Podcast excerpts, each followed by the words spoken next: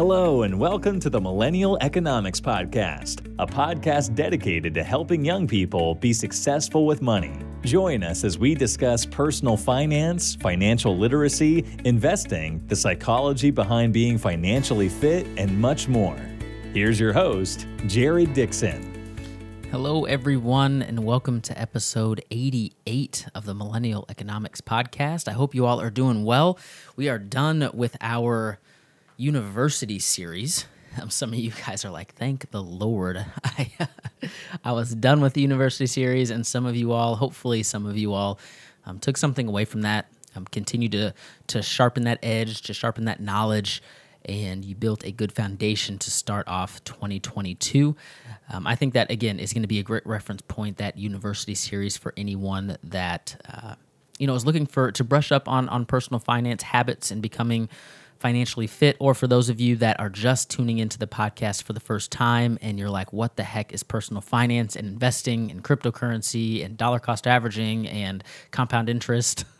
the University series is going to be a great starting place for you. So if you go back just a few episodes, you'll be right in the middle of that University series and you can tune in. Um, just some housekeeping as usual. Um, we are hot and heavy hot and heavy with the YouTube videos, um, posting at least once a week, sometimes twice. If you are a fan of the YouTubes, um, you can search Millennial Economics on YouTube, subscribe, check out some of the videos. I think we're already up to 15 videos on the channel. Um, there will also be a link to the YouTube channel in the show notes that you can check out. All right, so we are doing an answering Reddit episode today. We're getting back into the groove of that. I really, really enjoy these episodes. Um, so let's just get right into it. The title of this post is I don't understand the point of living super frugally during the best years of my life. And the post reads, why would you deprive yourself of the things and experiences that you enjoy while you're young, active, and healthy just to try to build some massive nest egg to spend at the end of your life, assuming you live that long? Wouldn't a better plan be to live it up to the fullest extent possible while. um, it says why, but it means while. So let's start that sentence over. Wouldn't a better plan to be to live it up to the fullest extent possible while saving just enough to maintain that lifestyle in retirement? All right. So we're to just dig right in. I think this is a really, really this is a really interesting topic. This is a cool topic. It's one that I've been talking to a lot of people about. Um, I actually just had a conversation on the phone with somebody um, that was kind of debating really this. It's like, hey, should we spend some money now? Um, you know, money that we could be investing, whether it's in a 401k or a Roth IRA or buying cryptocurrencies or, you know, f- even more furnishing um, an emergency fund, right? There's always these quote unquote smart things that we can be doing with our money. And sometimes it's hard to say, no, we can spend it, right? Um, so I just had a conversation about this um, last night, matter as a matter of fact. So I, I, think in the personal finance community, and I talk about this um, disproportionately, I believe, because I am really passionate about it, is we don't talk a lot about balance. You know, you get into um, reading Reddit and watching YouTube and listening to podcasts, and all you hear about is hey if you you know live off of 10% of your income you can retire early or you know if you invest $5000 a month you can be a millionaire in 10 years again i don't that that's not real math it's just off the top of the head um, or, you know, hey, you need to have, you know, 12 months of emergency fund savings, but if you have 18 months, it, it's even safer. And if you invest in this, this, this, yada, yada, yada, yada, yada, right? Um, so uh, eventually, what happens, or can happen, I should say, is we get this idea that there's all of these smart things to do with our money, and all of a sudden, we're not enjoying anything that we are we are making or earning. We're not enjoying the now. Um, and again, I think there there absolutely needs to be balance in what we do and how we operate and how we manage our money. Um, balance will benefit us in many many ways. Um, so I'm gonna I'm gonna take a quick break um, for a quick ad read, and then we'll get right back into the topic. Hello, all you millennial economics listeners. Thank you for hanging with me on this episode. I want to talk to you about Coinbase. Coinbase is a platform that you can trade cryptocurrencies, and I've been using it for a little over a year now. I've bought Bitcoin and Ethereum and Dogecoin. Um, I made some money on Shiba Inu back in October when it made its little run. Uh, I've really enjoyed Coinbase, and I think you will as well. They make it very simple. Uh, I am not the most tech savvy person, and I don't have a thorough, thorough understanding of blockchains, but Coinbase makes it very easy to invest in cryptocurrency. If you are interested, you can open up a Coinbase account, and if you use the link in the show notes, you will get $10 for free absolutely free.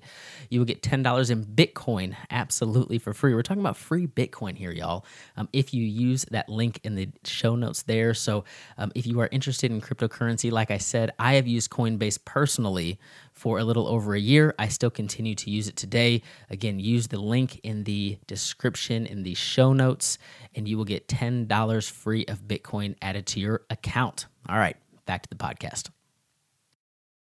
All right, and we are back. So let's really dig into this. So basically, this person that's posting is asking, you know, hey, in so many words, they're saying, all I'm seeing online, all I'm seeing in my research, all I'm seeing in the books that I'm reading and the content I'm consuming is that, you know, we need to live for the future, right? Um, what this means is, you know, we need to invest for retirement. We need to, um, you know, save for a rainy day. We need to think I need to think about this this poster is saying I need to think about when I'm 65 and I need to sacrifice all of my years up until that point. You know, as Dave Ramsey would say, I need to live on beans and rice, rice and beans.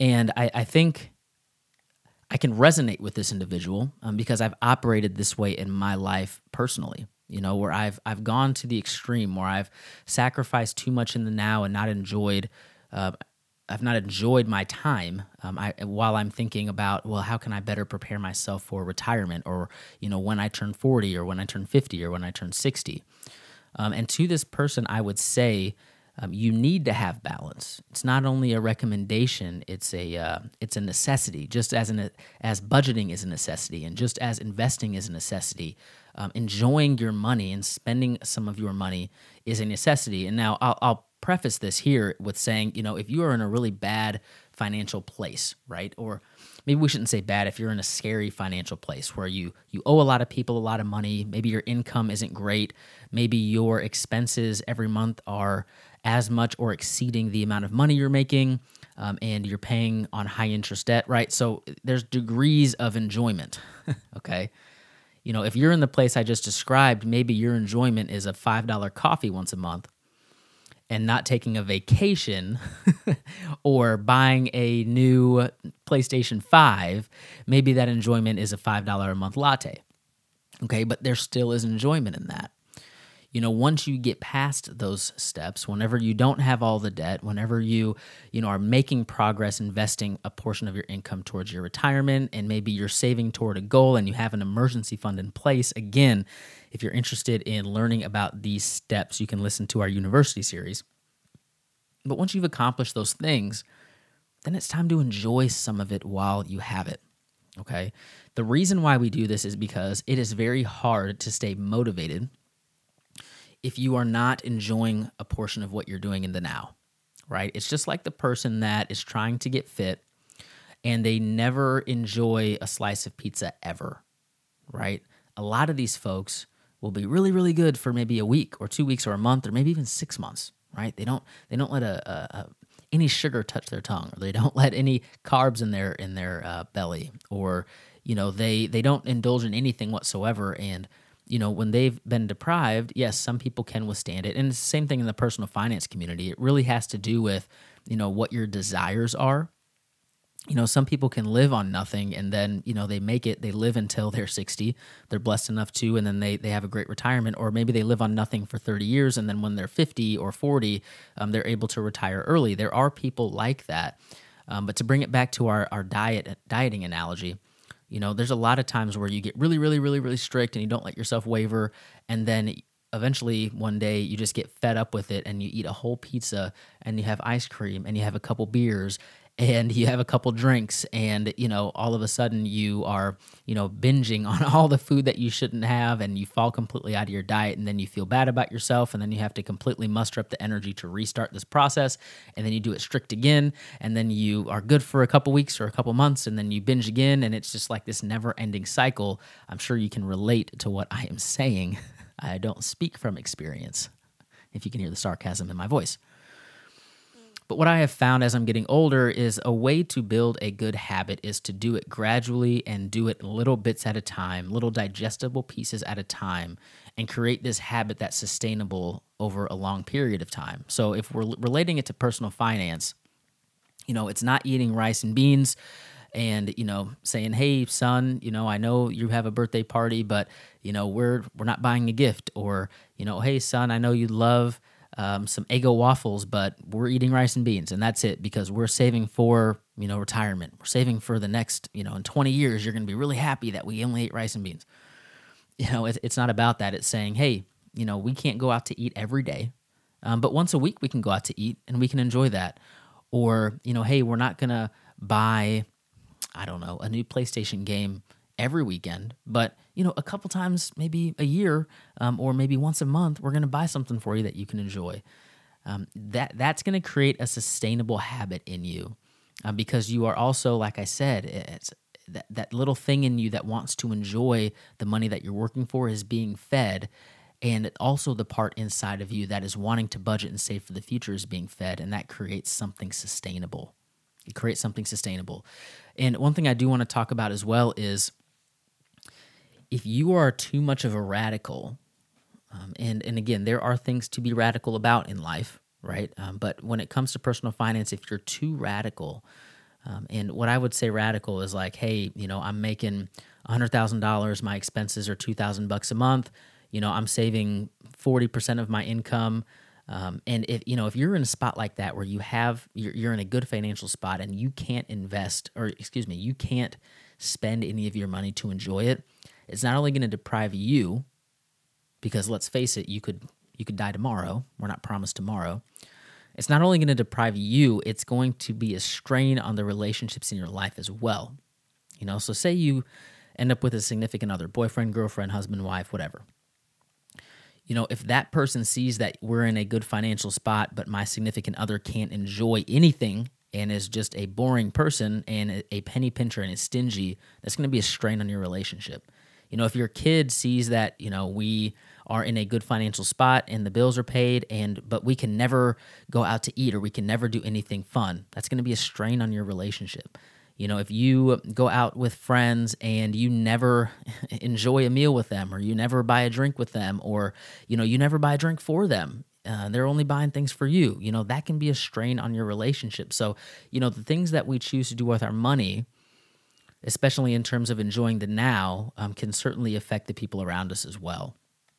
So, really, to to wrap it up, you know, to answer this person, um, I wouldn't recommend that you live super frugally as long as you're in a good financial place, like we talked about. But I wouldn't recommend that you live super frugally forever, just living for the future, because at the end of the day, you may never see that future.